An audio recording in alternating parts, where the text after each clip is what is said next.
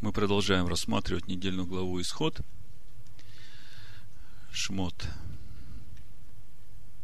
И когда я читал эту главу, когда мы ее разбирали, один вопрос, который меня интересовал.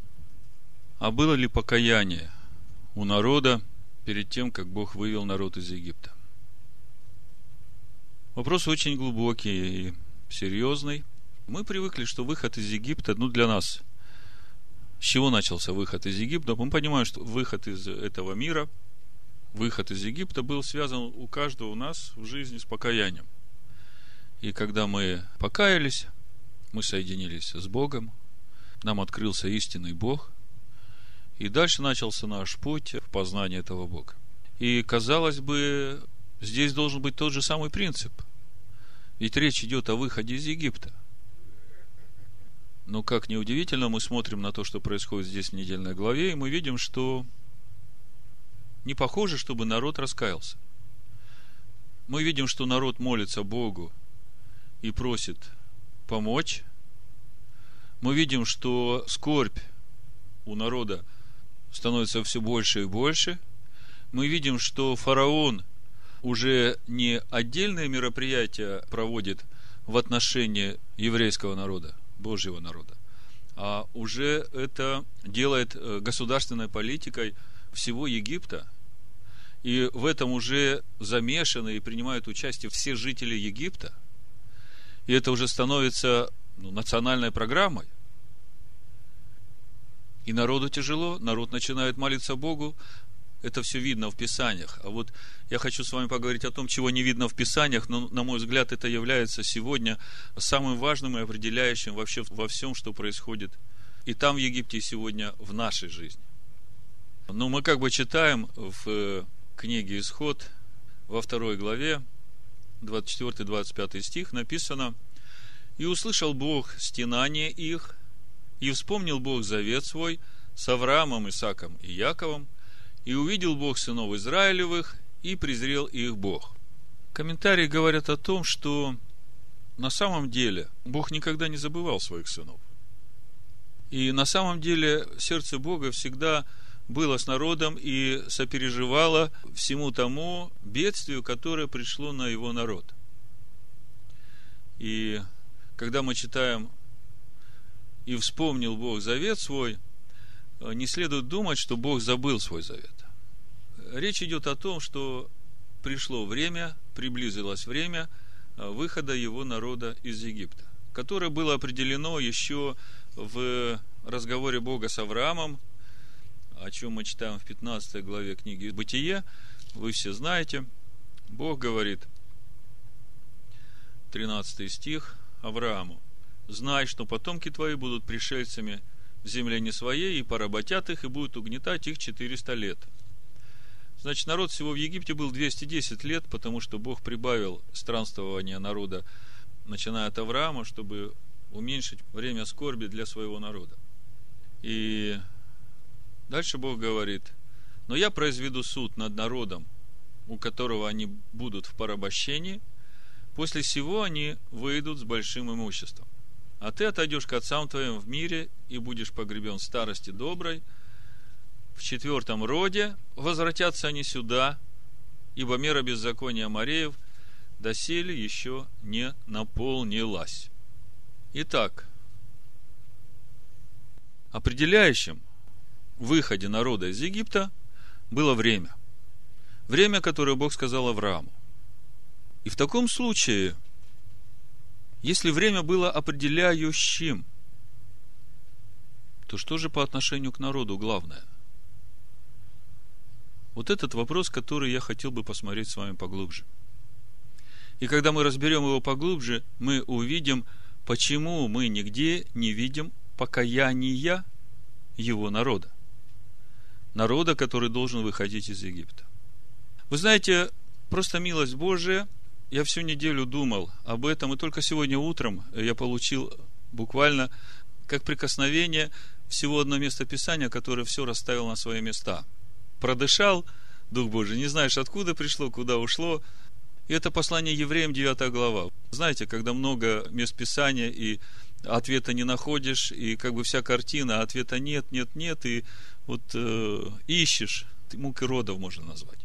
И тут вот э, просто по милости Божией, так вот он вдохнул, и я все услышал, и мне стало все понятно. Я думаю, и вам сейчас будет понятно сразу, как я прочитаю это место.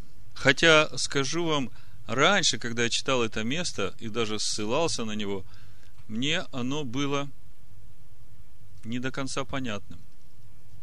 Значит, э, послание евреям, 9 глава, 27-28 стих написано. «И как человеком положено однажды умереть, а потом суд, так и Машех, однажды принесший себя в жертву, чтобы подъять грехи многих, во второй раз явится не для очищения греха, а для ожидающих его во спасение. Я хочу еще раз последнюю фразу прочитать, а вы сразу это сообразуйте с теми вопросами, которые я уже поставил. Почему у народа не было покаяния? И что же тогда является главным определяющим для народа, который должен выйти из Египта? Во второй раз явится не для очищения греха, а для ожидающих его во спасение. Вы понимаете, что здесь написано?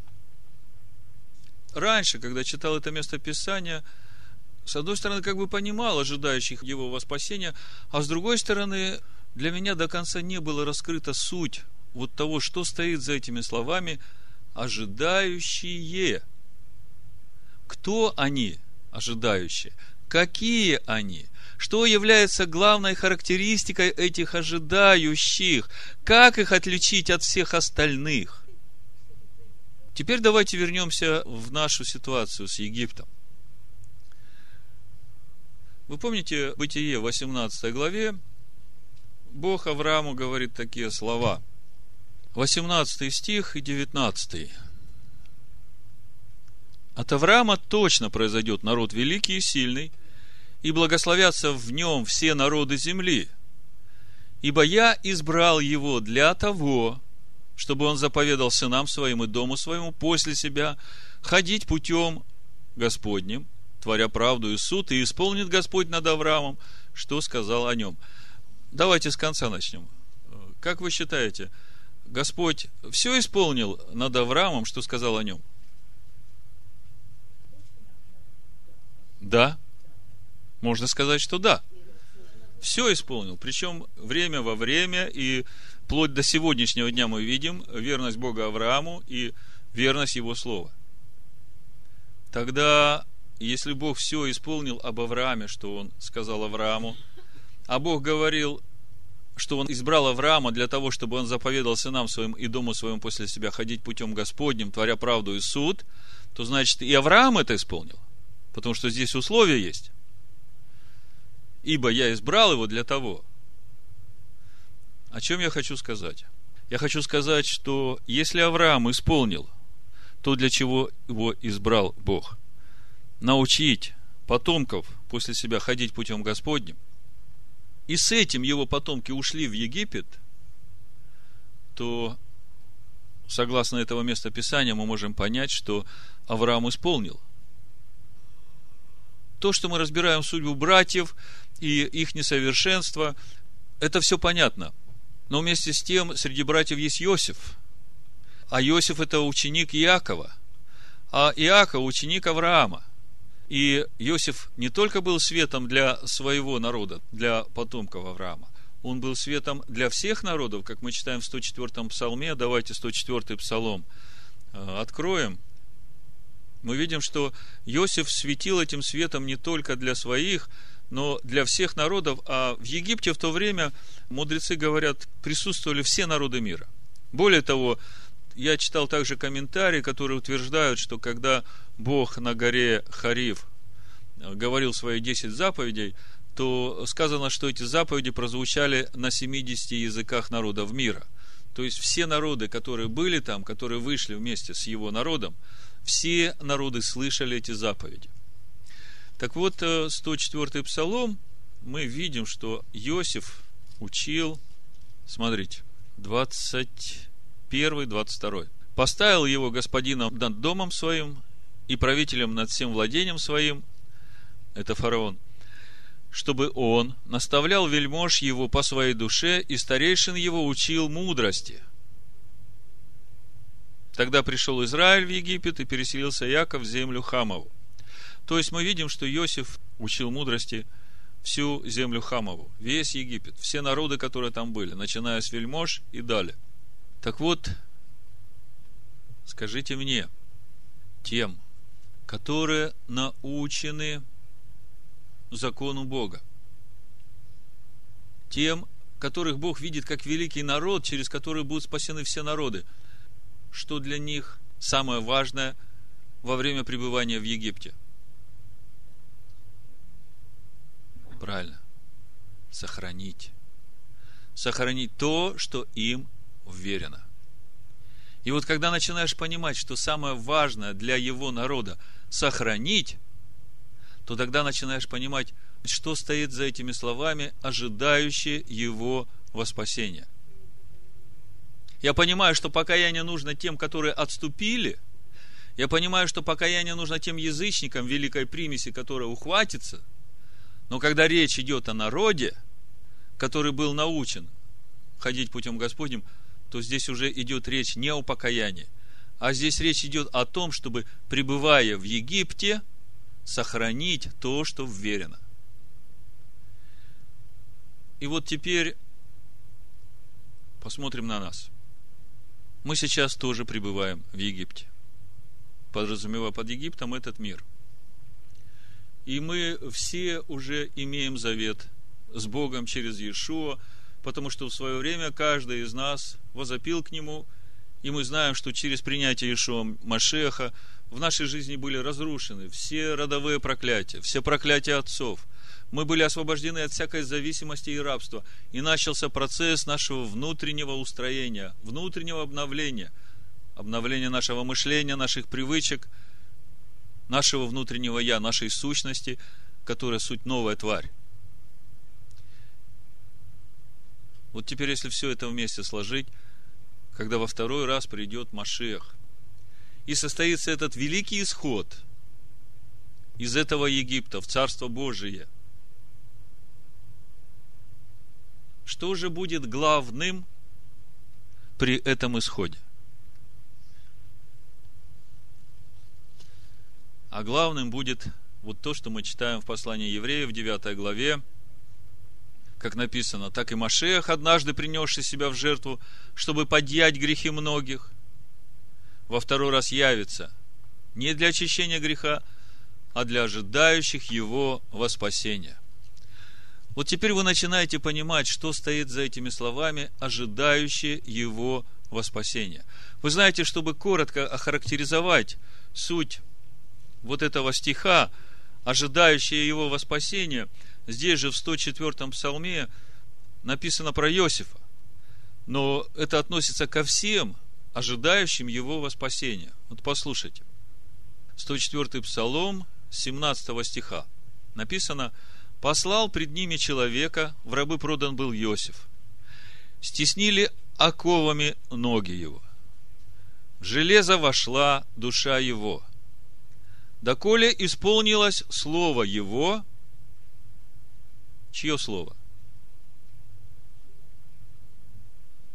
Слово его, чье слово?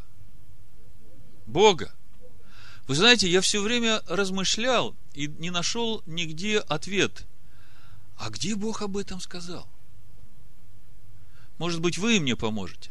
Но на сегодняшний день я вижу, что где-то, когда-то Бог сказал – что должно исполниться Его Слово, Слово Господне испытало Его.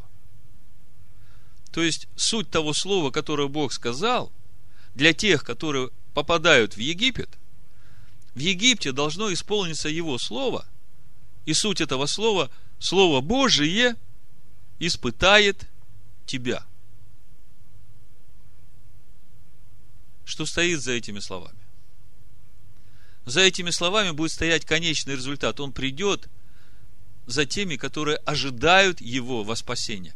А это как раз те, которые прошли вот этот весь процесс испытания Словом Божьим.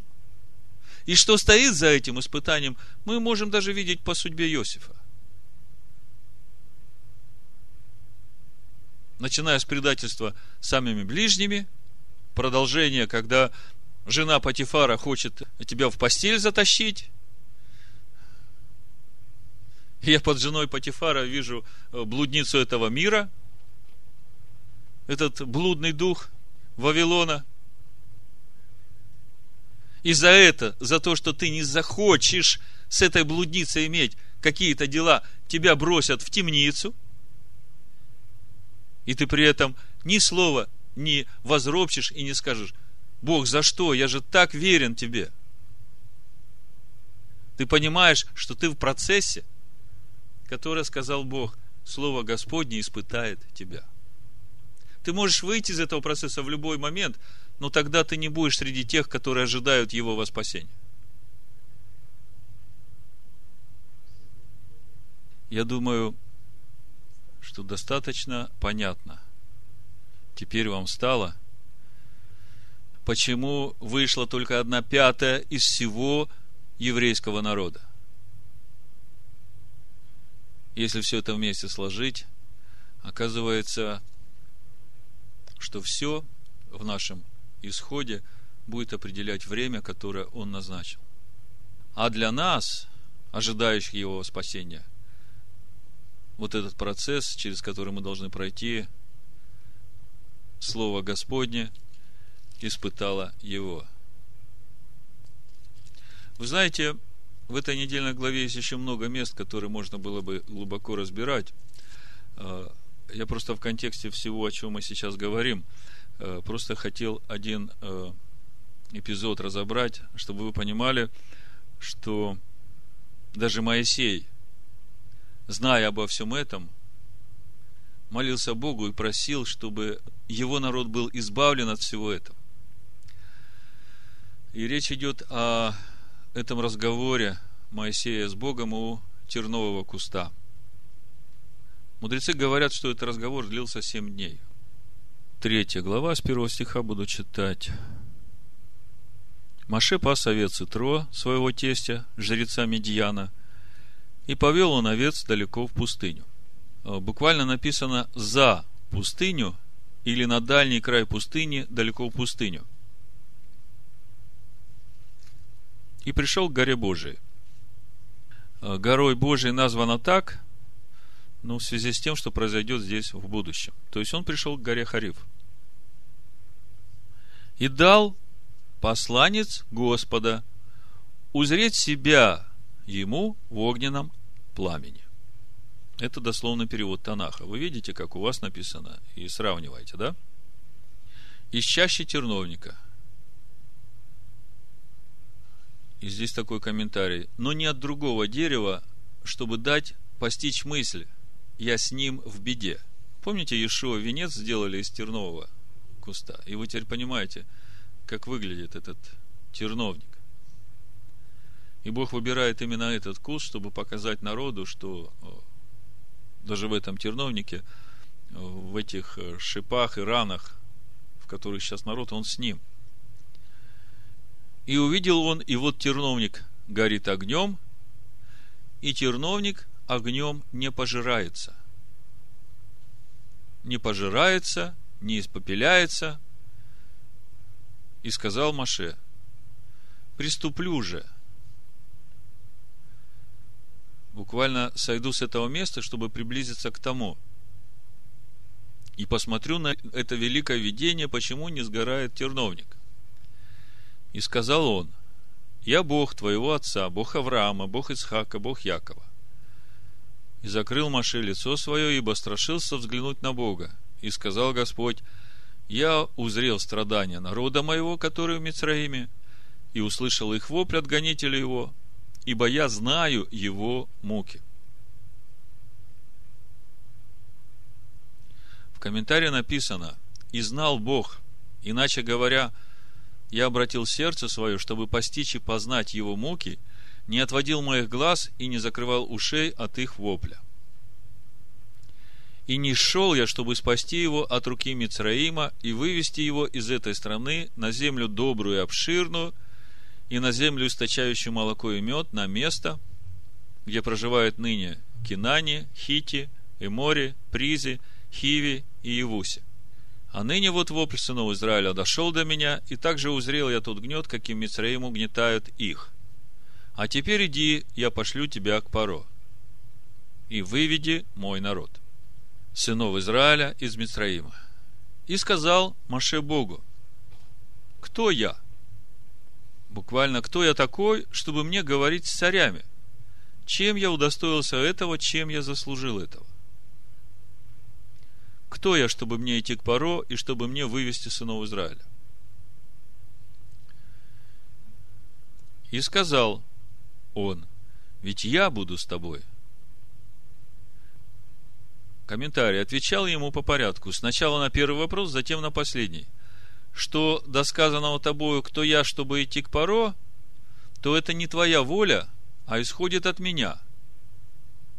Ибо я буду с тобой. А это, и речь идет о видении, которое открылось тебе в терновнике.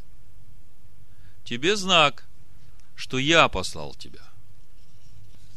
И дальше комментарий. И в моей власти спасти. Ты видел своими глазами, терновник исполняет возложенное мною на него, и огонь его не пожирает. Так и ты пойдешь с моим поручением – и будешь невредим. Вы видите, какая суть этого видения несгорающего терновника? Почему терновник не сгорает? Потому что всякого, кого посылает Бог с поручением, он будет гореть и не сгорит, и будет невредим. Поэтому не надо бояться. И ты пойдешь с моим поручением и будешь невредим. Что же до твоего второго вопроса, чем Израиль заслужил исход из Мицраима, вот ответ на него. Великую цель преследует этот исход, ибо сынам Израиля предстоит принять Тору на этой горе по истечении трех, трех месяцев после их исхода из Мицраима. 13 стих. «И сказал Маше Богу, вот я приду к сынам Израиля и скажу им, Бог ваших отцов послал меня к вам. И скажут они мне, как имя его? Что скажу им? И сказал Бог Маше, я буду, как буду. И сказал он, так скажи сынам Израиля, я прибуду, послал меня к вам. И сказал еще Бог Маше, так скажи сынам Израиля, Господь Бог ваших отцов, Бог Авраама, Бог Ицхака и Бог Якова послал меня к вам, вот имя мое вовеки. И это памятование мое из рода в род. Иди и собери старейшин Израиля и скажи им, Господь Бог ваших отцов дал зреть себя мне, Бог Авраама, Бог Ицхака, Бог Якова, говоря, помянул я вас и то, что причиняют вам в Мицраиме. И сказал я, выведу вас из-под гнета Мицраима на землю Кинания и Хити, и Море, и Призи, и Хиви, и Ивуси, на землю, источающую молоко и мед, и послушают они твоего голоса. И придешь ты, старейшина Израиля, к царю Мицраима, и скажешь ему, Господь, Бог и в Рим, дал встретить себя нам. И ныне позволь нам пойти на три дня пути в пустыню и принести жертвы Господу Богу нашему, и я знаю, что не даст вам царь Мицраима уйти, если не принудить его к этому крепкой рукою и простру я руку мою, поражу Мицраим всеми чудесами моими, которые сотворю в его сердце, а после того он отпустит вас. И дам милость этому народу в глазах Мицраим, и будет, уходя, не уйдете с пустыми руками. И спросит женщина у соседки своей и живущей с ней в доме, вещей серебряных, вещей золотых и одежд, и возложите это на ваших сыновей, на ваших дочерей, и опустошите Мицраим – и отвечал Маше и сказал, но они не поверят мне и не послушают моего голоса, ибо скажут, себя не дал узреть тебе Господь. И сказал Господь, что это в твоей руке?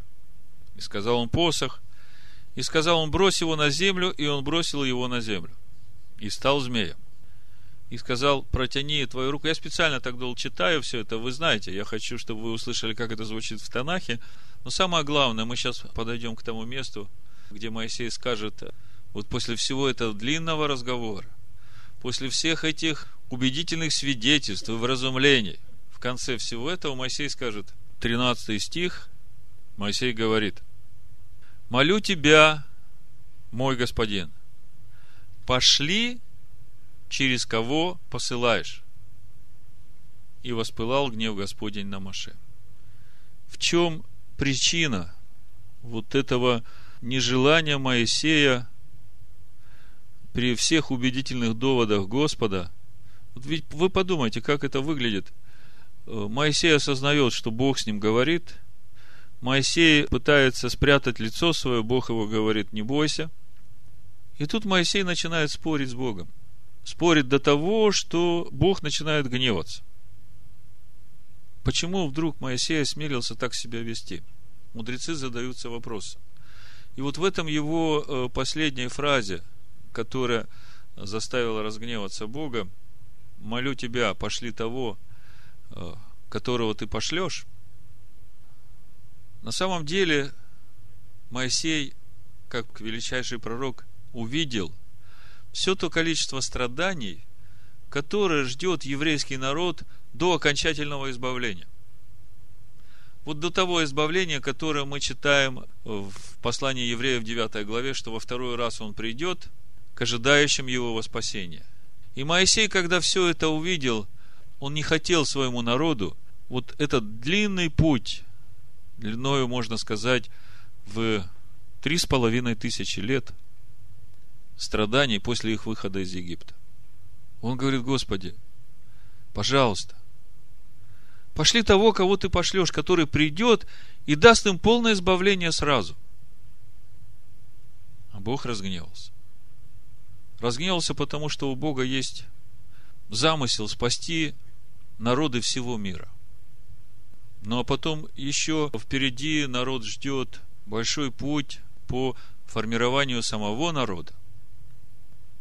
Вот теперь, когда мы возвращаемся к этой теме выхода из Египта и смотрим на то великое избавление, которое ожидает нас в грядущем, и то, что стоит э, за стихом послания евреям 9, 28, во второй раз явится не для очищения греха, а для ожидающих его во спасение.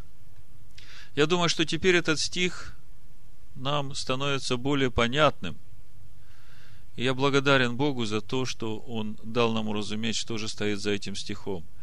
Какие они, эти ожидающие, и через что надо пройти этим ожидающим, чтобы войти в это спасение. Помните эту притчу о брачном пире? Там написано, что званые отказались, и господин послал, значит, своих слуг, и собирали там на дорогах, ну, везде, где могли, собрали, и наполнился пир возлежащими. И написано, что так и Царство Божие будет время, когда там будут собраны и добрые, и злые. Но когда начнется этот пир, и придет Господин, он посмотрит на возлежащих и увидит тех, которые не в брачных одеждах, спросит у них, как вы сюда попали, что вы здесь делаете в небрачных одеждах. Я понимаю, что вот эти брачные одежды напрямую связаны с вот этими ожидающими во спасение, к которым придет Иешуа во второй раз.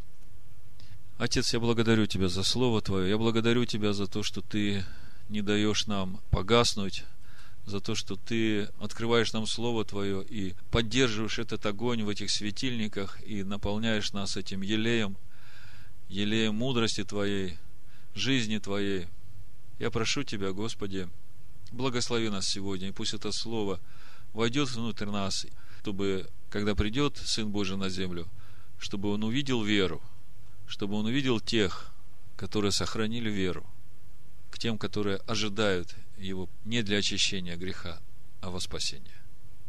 Во имя Ишо Мессии. Амин. Амин. Амин.